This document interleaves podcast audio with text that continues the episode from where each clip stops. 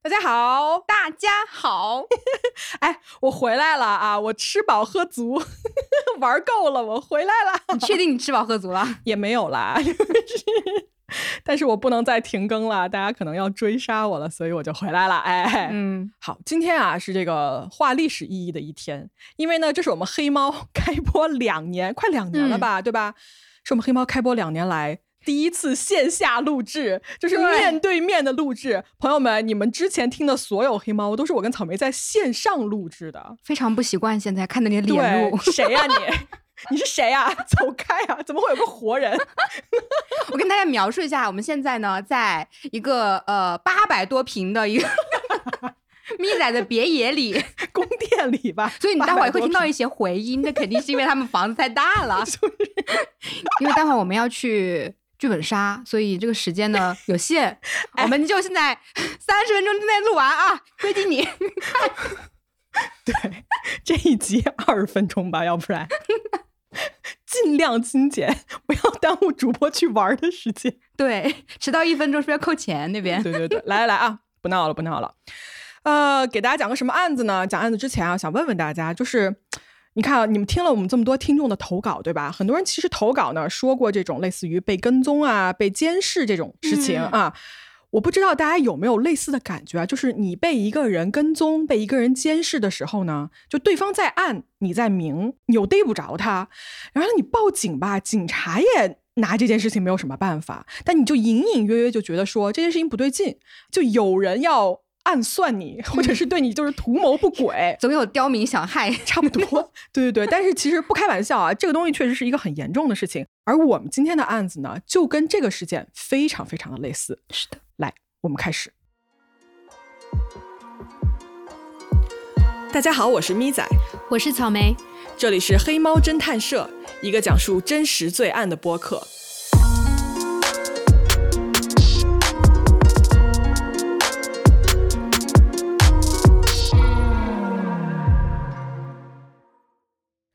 时间呢？我们来到二零一七年，地点呢是美国的 Ohio，一个叫做 Strongsville 的地方。这个地方啊，它其实是一个郊区的城市哈，它这个面积呢是六十三平方公里，然后人口啊，我查了一下是四万多人，不到五万人。嗯啊，这个人口其实，在我们黑猫说的案子里面呢，它是一个比较大的一个地方了，对吧？四五万人了，快是啊。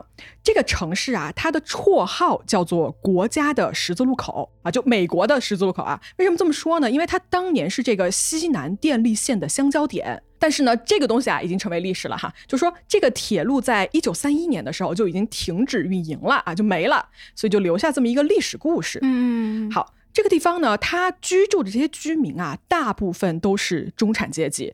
然后我看了一眼，它这个贫困线以下的人口其实是很少很少的，就说明大家的经济状况都不错。嗯，好，在这个地方呢，住着一家人，女主人啊叫做 Melinda Pleskovic。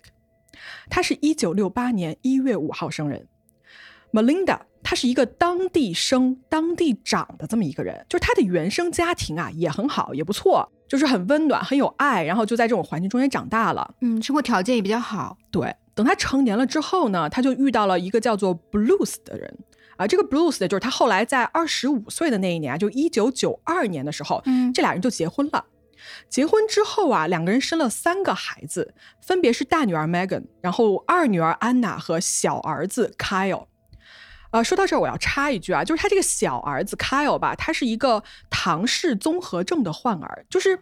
他不太能说话，不太能表达自己的想法，然后就是反映其他的东西呢，也是比较慢的。嗯，但是呢，他的父母是没有放弃这个孩子的，就一家人啊相处的非常好，然后这日子呢也过得非常的充实啊，很幸福，很快乐。好，说回来，这个女主人 Melinda 啊，Melinda 呢，她从小就有一个梦想是什么呢？就是她想当老师。那么好像是后来他去了这个克利夫兰大学还是什么的，就去上了一个教育学的学士啊，就拿到了这个学士学位。毕业之后呢，他就回到了 Strongsville，就做了老师。他具体是教当地的一个小学六年级。完了，他还是当地的一个女子足球队的教练。Melinda 这个人啊，非常非常的受他的同事的喜欢，也非常受学生的喜欢。就他人特别好啊，好多学生呢，就毕业之后还回来看他，就没有忘记他。就包括我也是那样，你知道吗？就我好多老师，我印象中特别好的，我逢年过节我都是还是想着人家的。啊，嗯，好，说到这儿呢，我给大家描述一下，就是 Melinda 他们一家人住的这个房子。这个房子呢，我看着照片跟大家说哈，它呢，首先第一印象很大。它不是我们平常看到的那种，就是小别墅啊，就一整栋那种，它还挺宽的，就你可以看到说二楼有四个窗户，哇，嗯，就还挺大的。而且呢，一般美国的这种房子吧，它是有一个地下室的。那如果算上地下室的话，这个房子一共是应该是三层，对。它外头还有一个单独建出来的车库，也是还蛮大的。然后有一条这个 driveway，就是汽车开的这条水泥路吧，一直通到这个车库里面。嗯。然后值得注意的是呢，这个房子的前。院跟后院都是一片很大的草坪，然后这个草坪旁边啊还有很多这种小树林。所以总体而说呢，他们家这个环境是真好。是的，对。然后如果你走进他们家的这个里面去看啊，他们家里面呢，比如说白色的窗户，然后这个墙壁呢漆成了粉色，一切呢都是整理的井井有条的，就说明说啊，这女主人啊，包括男主人就把这一家人都照顾的特别好。然后你看到院子里面还有一些就小孩可以玩的这种蹦床啊什么的，这简直就是我的童年梦想，你知道吧？对对对对，Melinda 跟她丈夫 Bruce 就经常跟孩子们一起在。门口玩啊，就什么玩蹦床啊之类的，然后也会很积极的带孩子，就参加学校的各种活动啊、夏令营啊等等等等。好，说到这儿啊，大家应该有一个大概的印象了。但是呢，就是在这么一所看起来非常非常美好、很和睦的这么一所房子里呢，厄运慢慢要降临了。有一天晚上啊，这家人呢，大部分人都出去了。这个时候啊，屋子里面只剩下二女儿安娜和她的未婚夫 Jeffrey。嗯，这两个人应该是在一楼，好像是在那儿吃饭呢，还是在客厅聊天儿。突然间呢，这个男的呀，就 Jeffrey 啊，他从窗户看到他们家后院怎么着呢？有四个黑影啊，对，就四个陌生人站在那儿。我说一下啊。在美国，如果你私自的闯入别人的这个领地啊，是犯法的。很多州都是犯法的，就是人家直接开枪的。对，人家可以开枪射击的。嗯啊，但是到了这个时候吧，Jeffrey 先去看了一下，说这四个人在我们家这个院子里干什么呢？就感觉有点心里不太舒服。嗯嗯。但是呢，他也没有想说，哎呀，我要。出门搞事情，说把人赶走什么的，因为他看到那四个人在抽烟，嗯，他就觉得说是不是这四个人就是在那儿休息休息，聊会儿天儿什么的，他想说就算了，就盯着点算了，嗯，完了呢，他就回到桌前，但是他的注意力啊，就还是放了一部分在那个窗户那儿，嗯，结果啊，慢慢的他就发现说这四个人。不只是站在那儿抽烟，他发现这四个人呢，就有意无意的呀，往他们这个房子里面看，就盯着房子里面这两个人。你想想吧，就你这心里是不是该开始发毛了，对吧？对，嗯。这个时候天已经黑了，就他们其实看不清这四个人长什么样子。然后呢，突然间啊，这四个人中间有一个人哦，朝他们这个窗口走了过来，就很像那种恐怖片，就马上要开始吓人。对对对对，越来越近。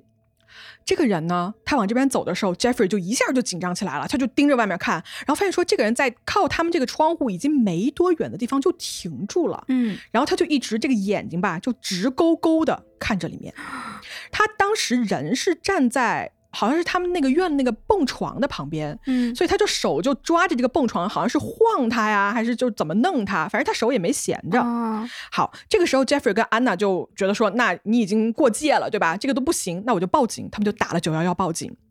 然后呢，警察没过多久就来了。警察来的时候，这四个人啊早就没影了，就不见了。然后警察呢就去这个院子里面就搜查嘛。对呀，你记得吧？就说他们抽烟，结果连这个烟头都找不到，就这四个人跟鬼一样就蒸发了。完了，警察搜了一圈，说：“哎呀，我们这个也找不到什么呀，对吧？”他们说：“那我们就只能是我们先回去啊。如果呢你们这边有什么事情，你们可以随时再拨打九幺幺电话，我们再过来。”嗯，好，这个事情到这儿呢就暂时告一段落。但是啊，它仅仅是一个开始。来，我说到这儿的时候呢，我给大家插一句啊，就我解释一下，Melinda 他们家这个房子里面住了几口人。是这样子的：爸爸妈妈是 Melinda 跟 Bruce，对吧？这两个人，然后他们的三个孩子，刚才也说了，Megan、Anna 跟 Kyle，就一共是五个人。但是呢，其实这个时候还有一个人，就我刚才已经提到了，安娜呀，她二女儿安娜上高中的时候交了一个男朋友，也就是刚才看到窗外站着人的那个人啊。这个人的名字叫做 Jeffrey Scollin。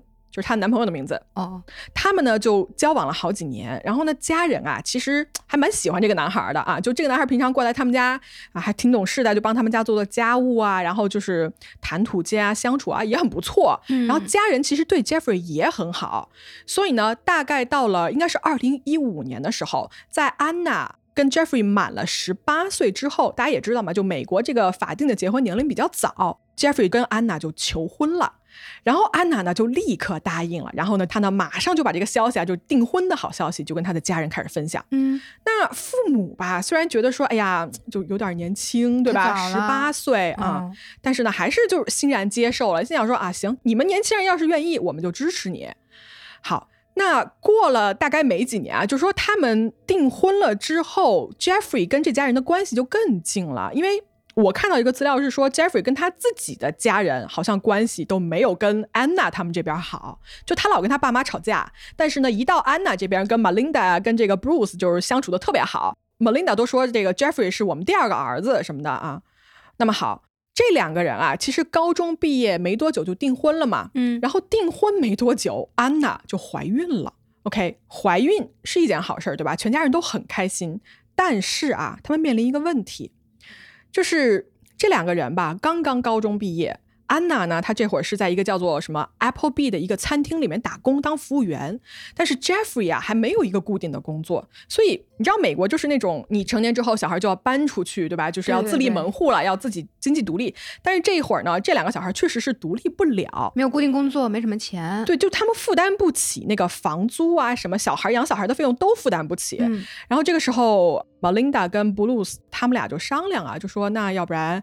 啊，小孩他没钱嘛，就要不然先住我们家里头，就大家一家人住在一起，怎么样？那房子也挺大的，也能住下。对，安娜跟这个 Jeffrey 就商量了一下，然后两个人就觉得说这是一个好办法啊，目前来说这是一个最优解，然后就答应了。所以呢，一家人就很开心，又住在一起了。然后包括就是父母都说，哎，你们孩子生下来，我可以帮你带啊，可以帮你照顾啊，等等等等的，挺好的。好，这个问题就圆满解决了。然后呢，他们俩的婚礼啊，也是有条不紊的在进行。目前应该是定的是在二零一七年的十月二十八号举行他们的婚礼。那么在婚礼举办之前呢，在二零一七年初的时候，安娜生下了一个女孩，她的名字啊叫做 Aurora。这个新生命的到来让全家人都非常的开心。嗯，Aurora 是极光的意思是吧？就看得出来他们很喜欢这个孩子，就充满了希望跟爱的一个名字。对，好，给大家补充的信息就补充到这儿哈。这一家人的美好时光就在那四个人出现在窗外的那一天开始打断了。接下来的事情，我按时间线来给大家梳理。那么第一次是 Jeffrey 看到窗外有四个人嘛，然后安娜也在场。其实这件事情发生之后啊，他们全家人都是非常非常紧张的。之后那好几天吧，就没事儿大家就往窗外看一看，就说：“哎呀，是不是又来了啊？”但是发现啊，这件事情之后的几个月都无事发生，就没有任何的这种陌生人啊或者什么黑影在出现。于是你想，这个人吧，就是他会慢慢的放松下来，你不可能每天都这么高的警惕，对吧？那你心里得崩溃。嗯。但是呢，就在大家把这个精神放松下来一点以后啊，二零一六年的十一月份，这一天呢，安娜是跟她的女儿 Aurora 在家，她正在带着孩子呀，突然听到有人在他们家这个后门，就他们家后门是一个很大的玻璃门，就听到有人在外面使劲的去怼那个门锁的声音，就好像要进来，但是呢又没带钥匙还是怎么着，就进不来啊。安娜的第一个反应啊，她想说，哎，是不是 Jeffrey，对吧？或者是不是我爸妈没带钥匙？于是啊，她就抱着自己这个怀里的婴儿啊，就往后门这个方向走，就准备开门。但是哦，就没走到后门的时候，她突然啊，就有一点点那种不祥的第六感。她没有走过去直接开门，而是走到了这个窗户边上，就是靠门旁边有一个窗户嘛。嗯。然后这窗户上面有窗帘的，她呢就走到窗户边上，然后把这个窗帘啊。撩起来一个小缝就往外看，结果这么一看啊，不得了，外面有一个陌生的男人，把这个脸啊也贴在窗户上，就是试图往里看，就说这两个人就对上眼了，你知道这多吓人吗？然后。安娜就吓傻了，她抱着这个孩子呀，马上就跑回房间里面，因为这个时候这个屋子里面只有她跟女儿。就如果对方是一个入侵者的话，她的这个体力肯定是打不过对方的。嗯，于是呢，她到了楼上之后，就马上拿起手机就拨打九幺幺报警。啊，这个时候外面啊，就那个人还在不在，他已经不知道了，但他不敢出去，他也不敢动。好，警察呀接到报警之后呢，马上就赶到了现场。赶到现场之后，他们先是查看了一下后门，但是哦，发现说这个门锁也没有损坏，也没有任何就是要强制进入这个屋子的痕迹，你知道吧？就警察又也觉得挺奇怪，就说虽然你跟我描述说那个东西有多激烈，对吧？那声儿有多大，但是你这个后门、前门什么的都是好好的，我们没有看到任何不对劲的地方。嗯，所以警方在找不到任何证据的情况下呢，也看了一下四周，也没有人。没有什么脚印啊，什么指纹啊，什么，而且他们家也没有监控。哎，这么大屋子应该弄个监控，所以警察也没有办法，就说那你把这个门窗锁好，然后有事情你就立刻给我们打电话，然后警察就走了。嗯，好，这件事情之后呢，安娜就立刻跟 Jeffrey 啊，还有跟他爸妈就联系，然后他们这些人就马上赶回了家，一起来安慰他们，因为你想他肯定吓得够呛嘛。对，这个时候大家就在想啊，说后门这个闯入者跟之前窗外面那四个人的事情。是不是有关系？就是不是同一波人呢？哦，很容易联想到一起，对吧？我觉得如果是我，我也会联想一下。对，完了，他们这家人吧，就坐下来就想半天，说这是为什么呢？就是我们也没有敌人，然后我们也没有欠谁钱啊，到底会有谁动这样的心思来吓我们、来骚扰我们呢？对吧？所以其实到这儿啊，一家人这个担惊受怕的心情就又起来了。但是哦，从这之后的几个月时间。又没有什么事儿，又安静了一阵子。对，又安静了一阵子，所以大家这个心情吧，它又平复下来了。那么好，我们快进两个月的时间，到二零一七年的一月份。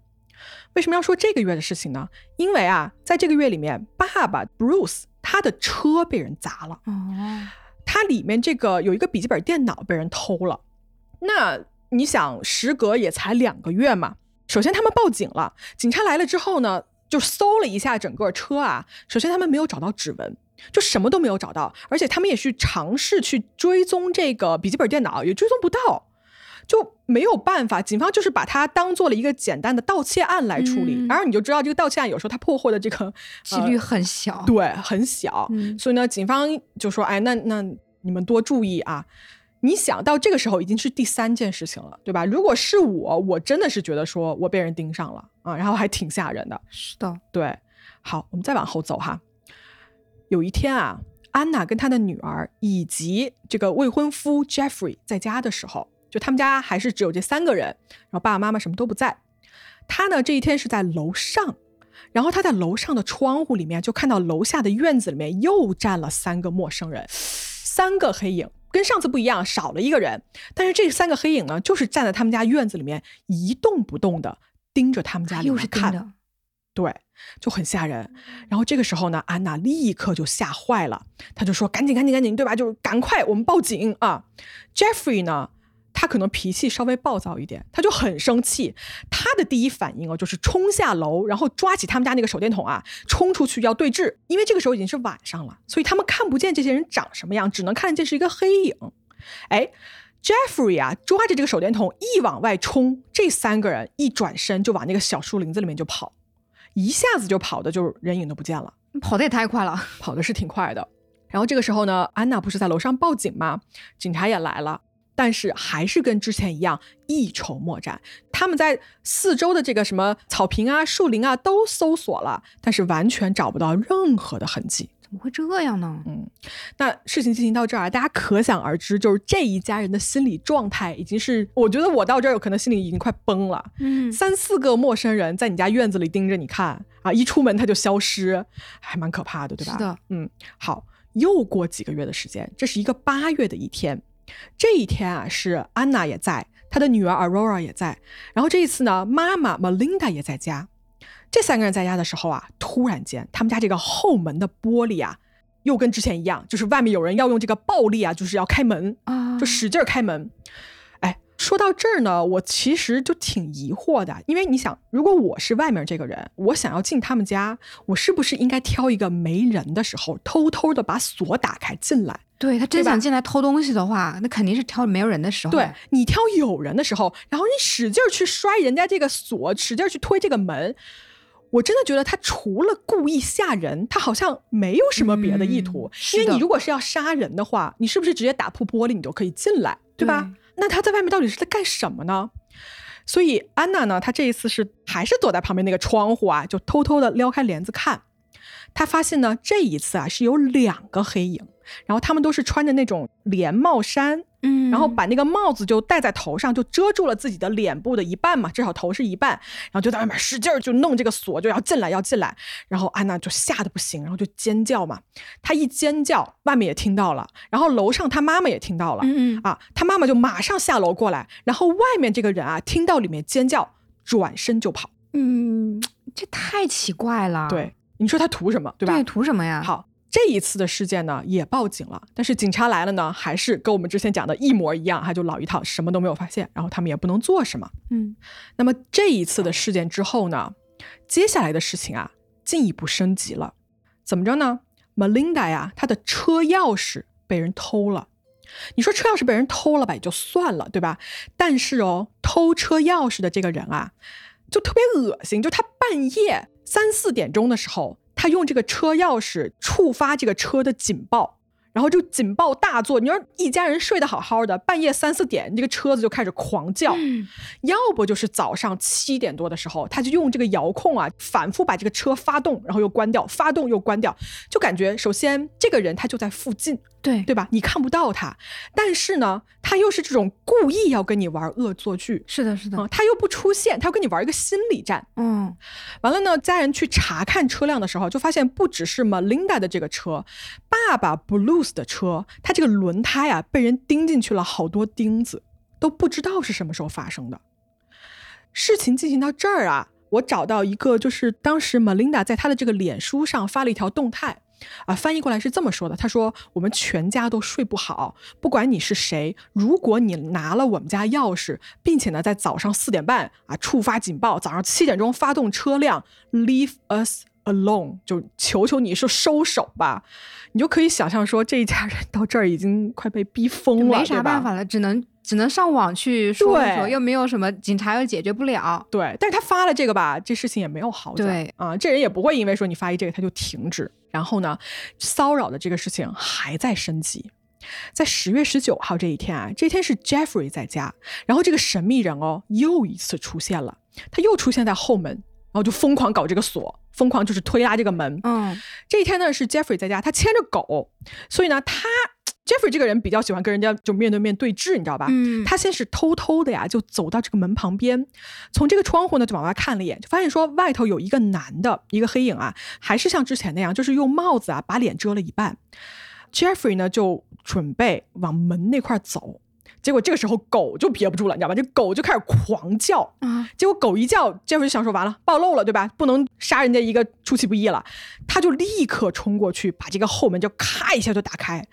然后对方看到这个门打开了之后，立刻转身就跑，然后跑得非常快，马上就消失在旁边的那个树林子里面了，完全没有想跟他对峙的意图，没有就跑掉了。然后呢，Jeffrey 就没有追出去，嗯，他就牵着狗在这个房子里面，就看着他跑掉了。于是呢，他还是报警了，然后警察对吧？大家也知道了啊，轻车熟路了，已经过来搜一圈，没人，又走了。那我稍微来捋一下，也就是说，将近两年的时间，就他们家平白无故的被一些人就是在周围搞事情，然后很明显是去针对他们家去做的一些事情，然后而且。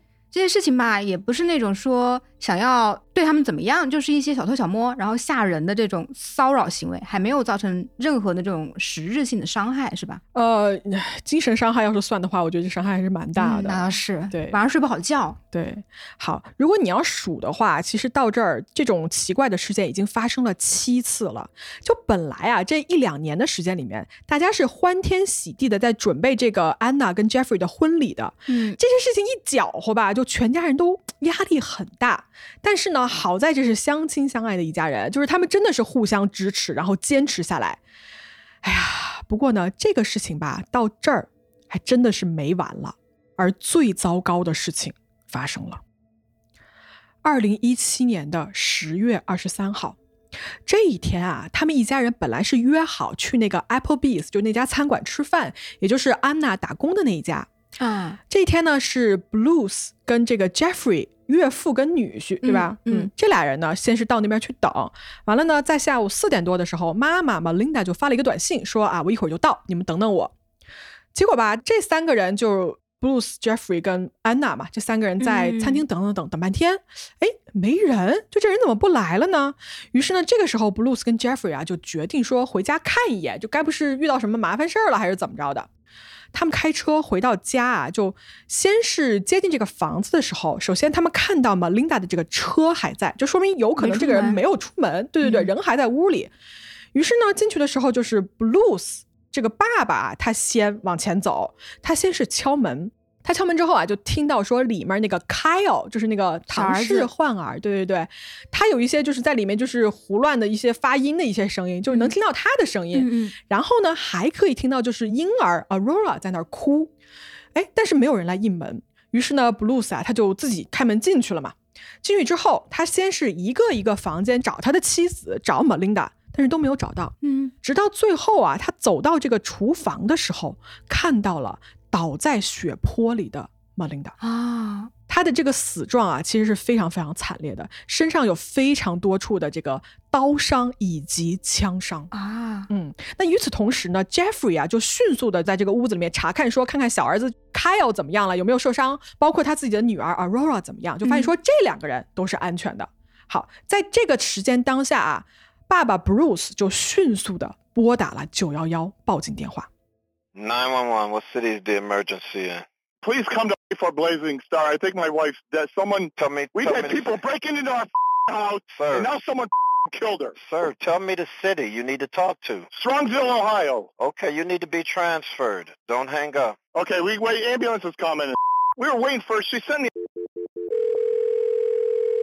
911, what's the city of your emergency? Strongsville, Ohio. We have people on the way already. What's the address? Blazing Star. I think someone killed my wife.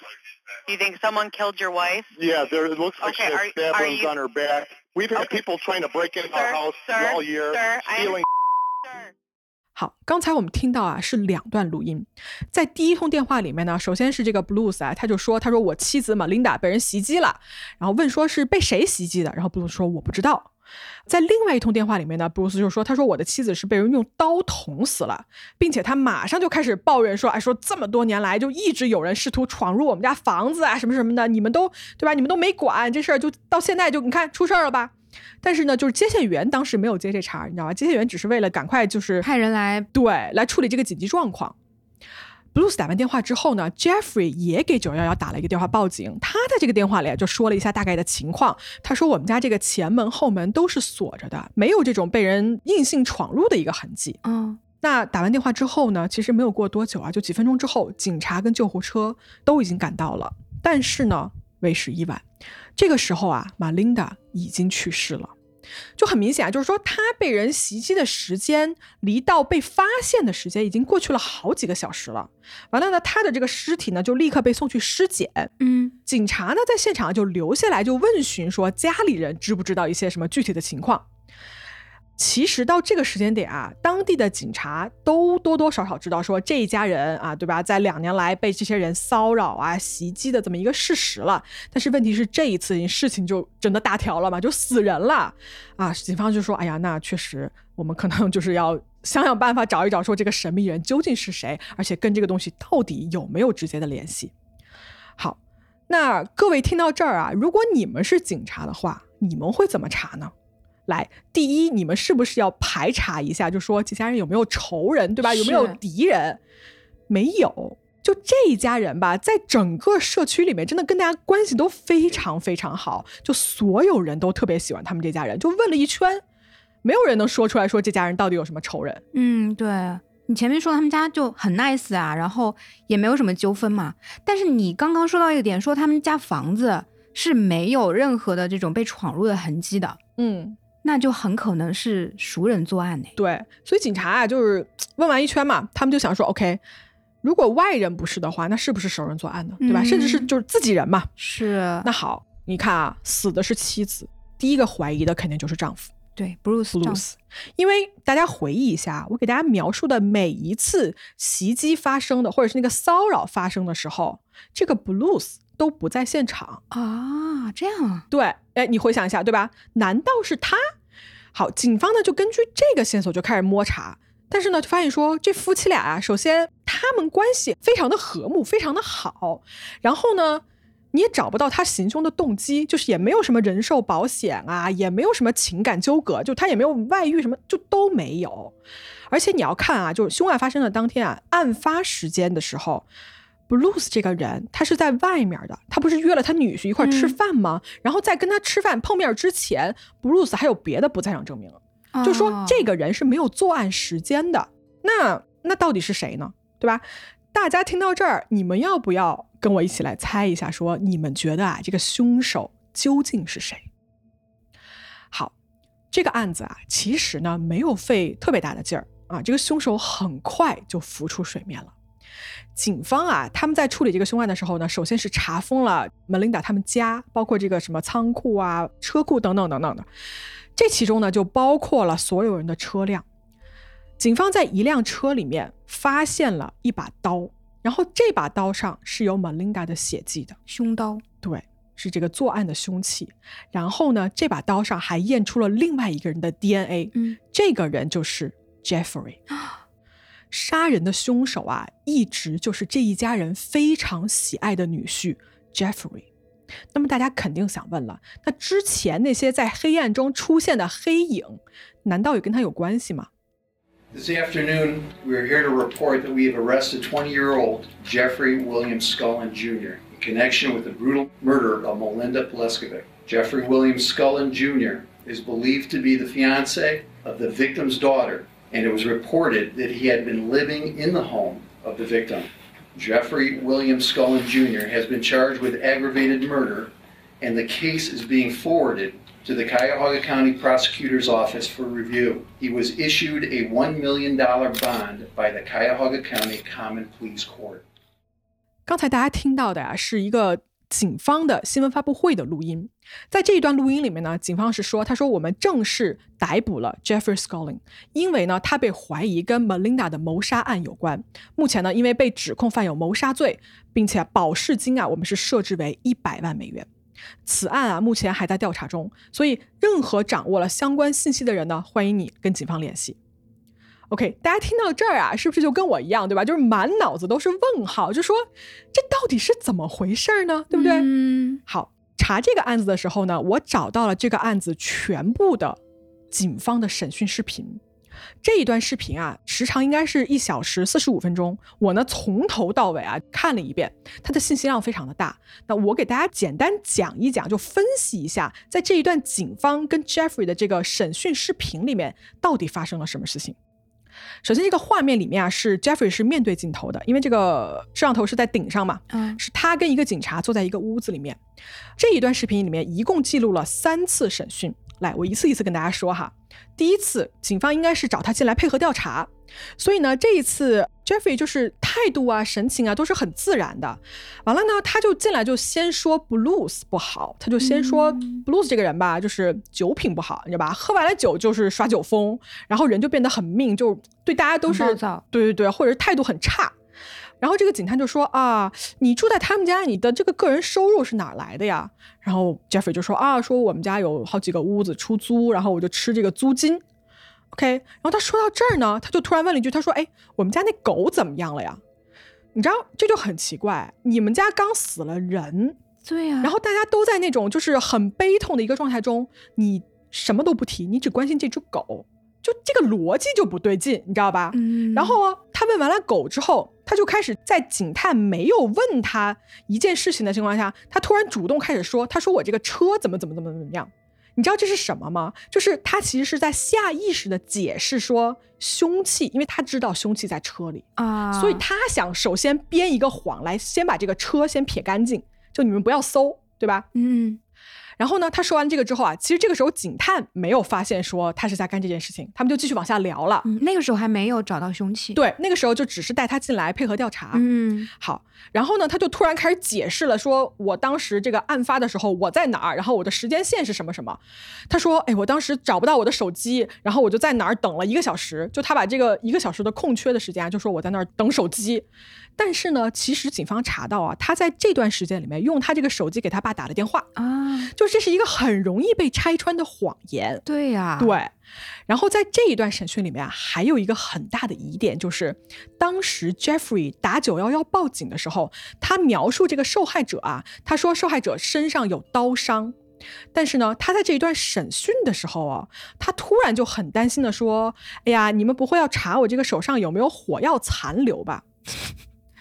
哎，火药残留，那就是说明是跟枪击有关的，对吧？对呀，而且有枪击吗？现场？他报警的时候说他只看到了刀伤，哦、他一直没有提过说他看到过有枪伤这件事情。但他突然进来审问的时候就说：“你们不会要查我的手有没有枪伤的痕迹吧？”就这个东西就就感觉明显了，就是把那个接下来要查什么，请给我查这个。对，就是凶手的这种心理活动，大家就可以从这个里面就可见一斑，对吧？嗯、是的。好。第二次审讯来了，这个时候呢，他应该是换了一身衣服，我记得是换了一身全黑的衣服。在这一次审讯里面啊，警方就开始啊，这个语气 就已经很重了，就开始跟他对峙了。因为这个时候呢，警方已经发现了关键的证据。然后警方就说：“你车里的血是怎么来的，对吧？然后这个刀为什么有 Melinda 的血迹和你的 DNA？嗯，然后这个凶器为什么在你的车里面？”警方就已经开始非常强势的就想要攻克他的这个心理防线。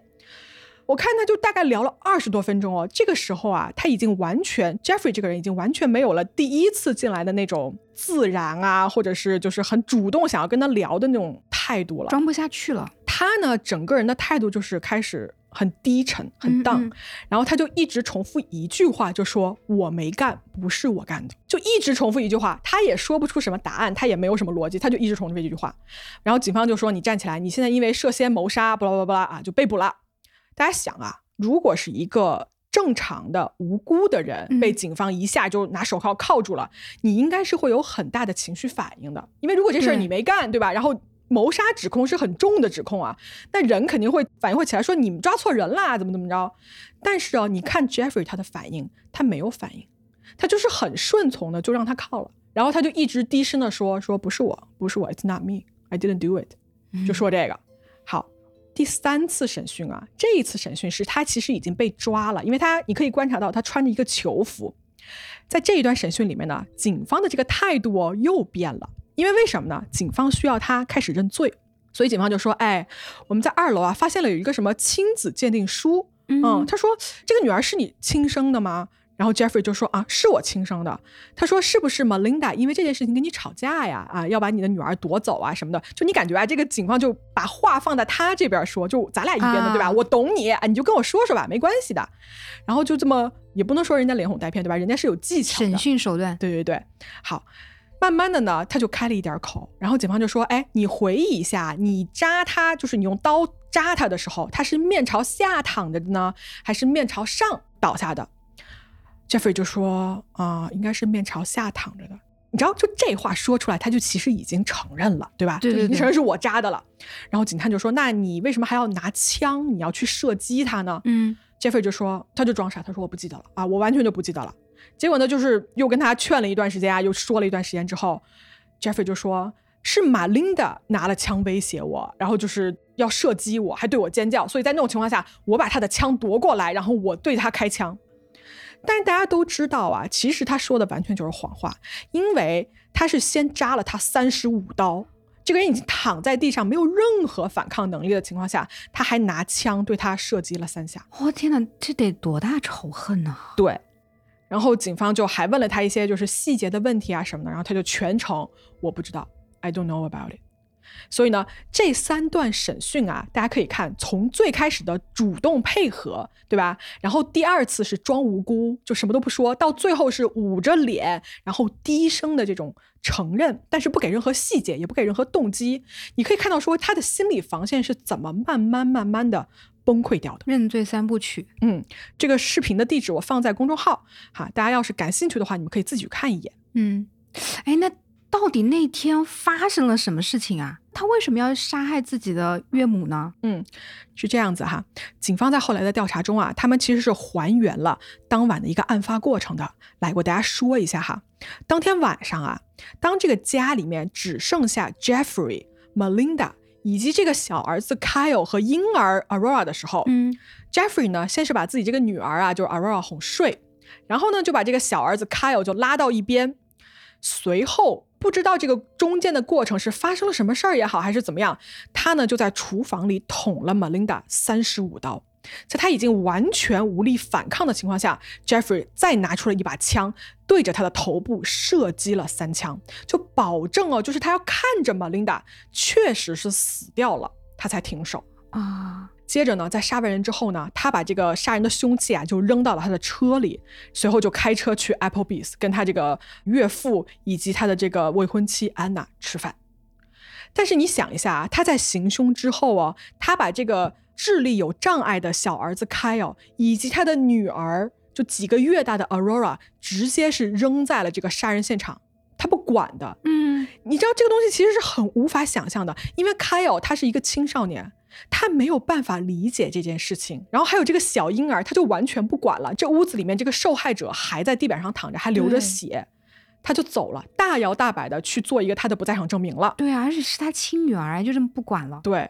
然后我觉得对那个小儿子 Kyle 也是相当残忍的，对，因为他无法就脑子无法去处理这个信息，嗯，你就让他去看，你就随便把他放在这个现场，他真的是一点人性都没有，我觉得，嗯啊，而且哦，直到他们开车回来的时候，Jeffrey 还故意让这个爸爸 Bruce 走在他前面，让他先走到这个房间里面去，发现他倒在血泊里面已经死去的妻子玛琳达啊。然后这一切都发生了之后呢，他再演戏啊，去报警，然后去跟警察配合。好，案件当天就是这个样子。嗯嗯，你如果往回追溯的话，你可以看到说，其实啊，这一家人长达两年来的骚扰，全都是 Jeffrey 一个人一手策划出来的啊。那有几次他们看到那些人的时候，他自己本人也是目击者呀？对。那他就是故意这么干的，就是如果有他在场的话，他是雇人，或者是他找他的一些朋友，就不知情的朋友，说你们玩个游戏，或者是我们大家玩一个什么大冒险之类的，就是你在我们家门口站一会儿，然后我出来你就跑，就他是找人来干这件事情。然后呢，如果是他不在现场的话，他可能就会去外面扮演那个神秘人，那个黑影。他为什么要这么做啊？就因为这样子，其实对他来说是一个完美的计划，他可以在这个事件中间呢变成受害者。嗯，对吧？因为他发现的这些神秘人啊，然后他跟这些神秘人去对峙过，那大家肯定会想说，不可能是他干的嘛？嗯嗯嗯啊，所以他可以完美的脱罪。哎，那你这个的意思是说，他的这个策划的这个骚扰跟后面的凶杀案是有联系的吗？对啊。哦，那也就是说，他在跟安娜他差不多是订婚的时候就开始策划了这个谋杀，可能还往前，就搬进来的时候已经开始了。不是他。跟安娜又是一个未婚先孕，然后安娜他们一家人还让他过来家里住，好吃好喝，照顾着她。对，然后他居然去计划着要杀掉家里人，这怎么回事呢？是一个农夫与蛇的故事，对吧？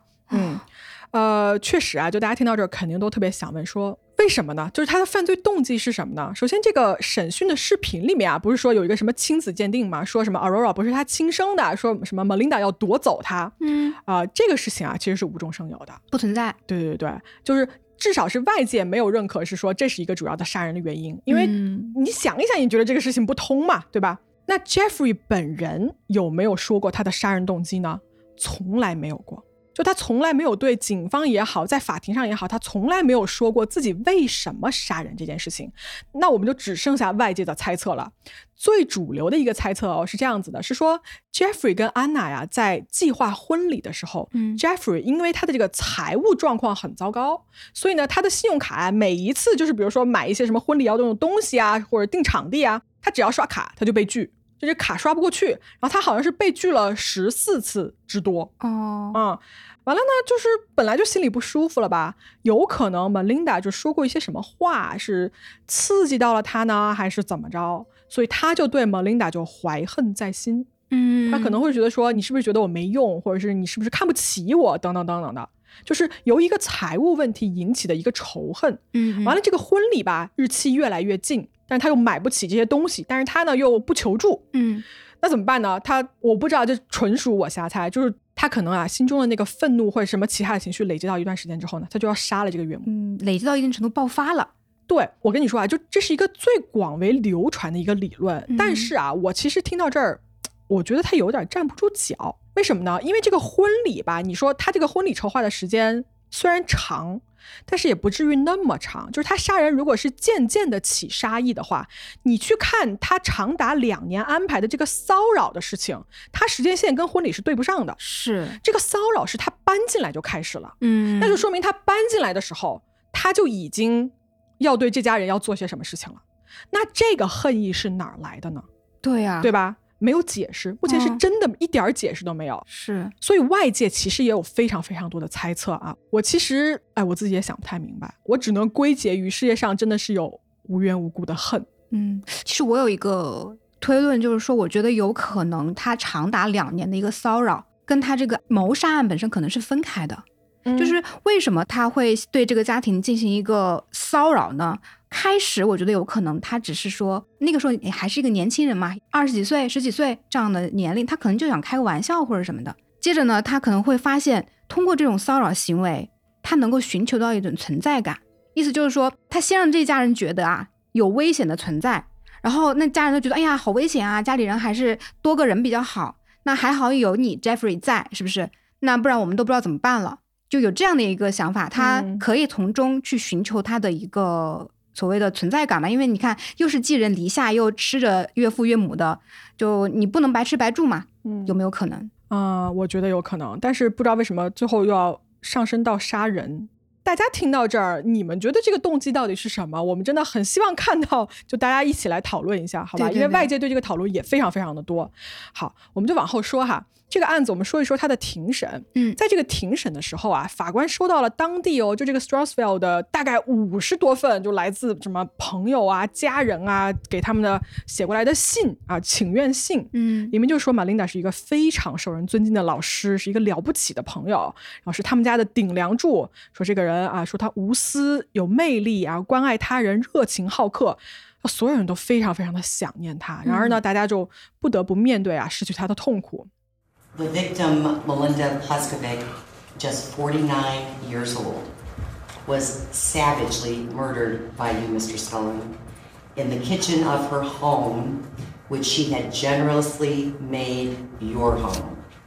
You shot her three times and stabbed her a minimum of 35 times. You did so while her son, Kyle, who has Down syndrome, must have been or was in the home. You did so with your own daughter and her granddaughter, Aurora, close by. Then you had the audacity to sit down for dinner with her husband Bruce at Applebee's, where their daughter Anna worked. 刚才呢是法官的一段录音哈，我没有放全，我给大家大概的说一下吧，因为我觉得他说的非常好。法官是在庭上对着 Jeffrey 说的这么一段话，他说：“四十九岁的 Melinda 在他的厨房里被野蛮的杀害了，他慷慨的向你敞开怀抱，让你住他家，但是呢，你却向他开了三枪，刺了他最少三十五刀。”你这么做的时候，他的儿子 Kyle，一个患有唐氏综合症的孩子，也在家里。你自己的女儿和 Melinda 的孙女 Aurora 就在你旁边。而做完这一切之后，你居然还有胆子跑去跟她的丈夫和女儿去餐厅吃饭，然后你回到你犯下的这个可怕的犯罪现场，你让 Bruce 走进这个他跟他妻子共同的家里，让他亲眼去发现他倒在血泊里的妻子，而你甚至在 Melinda 的葬礼上还担任了他的抬棺人。你知道你是那个让 Melinda 所有的家属和朋友都痛苦、悲伤、心痛的那个人，而在这一宗谋杀发生的一年之后，这一切还在继续。啊，说完这段话之后呢，法官当庭宣判 Jeffrey 终身监禁，并且呢，在服刑三十三年后才有假释的机会。与此同时啊，他还犯有篡改证据罪、危害儿童罪、报假警罪，分别呢是判了三十六个月、一百八十天和另一个一百八十天。在庭上啊，Melinda 的丈夫 Bruce 就分享了一个让人听起来就你知道非常心碎的一个细节，嗯就是 Kyle 他们家的小儿子，因为他是患病嘛，他其实不能理解妈妈已经离去的这么一个事情，他经常会在家里啊，就是。外面有车开过来的时候，嗯他会去窗口那边张望，因为他以为是他妈妈回来了。哦，，对，就他始终不明白他的妈妈再也不会回来了，而杀害他妈妈的罪行曾经眼睁睁的发生在他的面前。啊，看我的眼泪，真的哭了吗？真的，我哦真被感动到。嗯，我们回到这个案子吧，就是你刚刚说这个 Jeffrey 他行凶的时候，我脑子里面突然想到那个我最近看了有个那个香港的电影叫《正义回廊》，那个里面那个凶手他行凶的一个画面就差不多是这样子。嗯这电影是根据二零一三年吧发生在香港的那个大角嘴弑亲案改编的。电影里面有个场景就是那个儿子，电影里面是叫做张显宗，然后原型是一个叫周凯亮的一个人，他是把父母两人约到自己和他朋友一起租的一个房子里面，然后就突然从厨房掏出了一把刀，疯狂的去捅他的父母，最后杀害了之后就。他还进行了下一步，就是他把他的父母肢解，然后抛尸了。就整个过程就看得我都 确实很难受。嗯而且他也不是说他是激情杀人或者什么的，他谋划了大概前后有几个月的时间。就是我觉得这个周凯亮的这个案子，他其实跟我们今天说的这个案子有某一种相似的地方，其实是他的那个杀人动机上面，我觉得有一点点相似。嗯，怎么说？嗯，就是周凯亮的这个案件中啊，他的那个精神科医生吧，在庭上他说到周凯亮曾经经历过，比如说辍学啊，嗯什么留学的时候被人打呀，然后打到失禁啊，被霸凌啊，然后还什么遭遇了女性的排挤、失业，类似于这样的，然后房子也没了，就是因为他遭遇了这些事情，造成了他的一些精神出现问题，才去做的这件事情。但是这个地方其实没有办法去解释，就是说他为什么会向他的亲人去下手。然后我个人去分析啊，我觉得他有可能就是因为他在这个社会上受到了太多的挫折，嗯他想要报复这个社会，但是呢，他本人又因为太 loser 了，或者说他没有办法去跟社会去对抗，所以他就选择了自己最能够把控的一个，就像亲人啊，或者是朋友这样去下手。所以在这个过程中，他其实是说他可以收获自己所谓的一个满足。嗯我觉得这是一种非常自私而且非常 loser 的一个解决方案。我觉得在这个案子中，其实 Jeffrey 某种程度上也类似这样嘛，就是他他在就是比如说他信用卡刷爆了呀，或者说他没有办法顺利的去做一些事情，或者是他总觉得寄人篱下，觉得心里面压抑啊。这些所有的负面情绪，他不是选择正面的去解决，而是选择去杀害一个对他很好的人，或者更亲近的一个人。嗯，就他这个杀人动机到至今真的是一个谜哈。对，嗯，各位听到这儿呢，如果你们真的有一些我们目前想不到的一些想法哈，欢迎来评论区跟我们聊一聊。我其实还蛮好奇他到底是为什么杀人的，但是这个东西可能永远就没有，除了他本人哈，永远没有人知道了。是的，嗯，好，我们今天的案子呢就给大家说到这儿，是的好吧啊，那我们下周接着聊吧，各位，拜拜。我们要去玩剧本杀了。我们要去玩剧本杀了。玩先玩了一个剧本杀，完又玩一个剧本杀的感觉。好好，各位，那再见啦，拜拜，拜拜。